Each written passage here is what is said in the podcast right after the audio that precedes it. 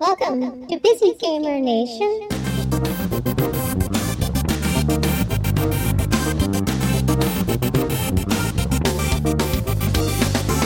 At PAX Prime 2012, we learned some details about Twisted Pixel's Lococycle, now confirmed to be an Xbox One launch title. As far as we can tell, they still haven't confirmed whether there's any multiplayer.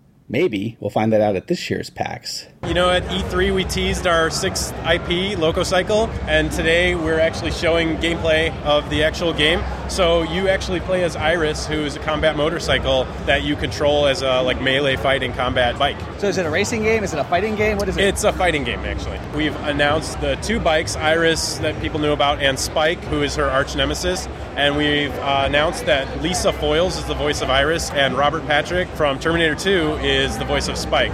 And that's kind of what we're focusing on this PAX is uh, showing the bikes off and a little bit of gameplay footage. so is it single player or is it multiplayer? Is it both? Um, we're kind of not really talking about that right now. It's a little too early in development on that, but we're sure that however it's going to work out is people are really going to enjoy it.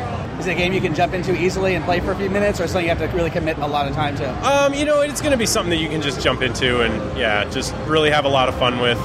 You know, we're we kind of focus. That's like that. That's kind of the attention that we put on our games. We don't feel like it's got to you know have this huge build up to something. It's just like you know you're going in and you're you're just having fun playing a fun racing game with really cool characters and awesome story. Or not racing game, but really good, really awesome game. So it's a fighting game with racing elements. Uh, yeah, you're gonna see like different little things in there, but for the most part, you know, you're just gonna be doing melee combat uh, motorcycles. So you're so you're driving along, and then there's things attacking you. Yeah, yeah. Uh, as you'll see in the gameplay footage that we released, you're actually going after these agents that are trying to take you out and keep you from completing your missions. So you'll do everything from aerial melee combat to just basically driving straight down the road and shooting people out of your way.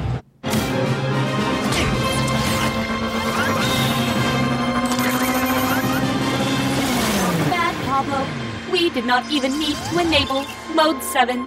Find show notes, music credits, and other details at busygamernation.com whack podcast.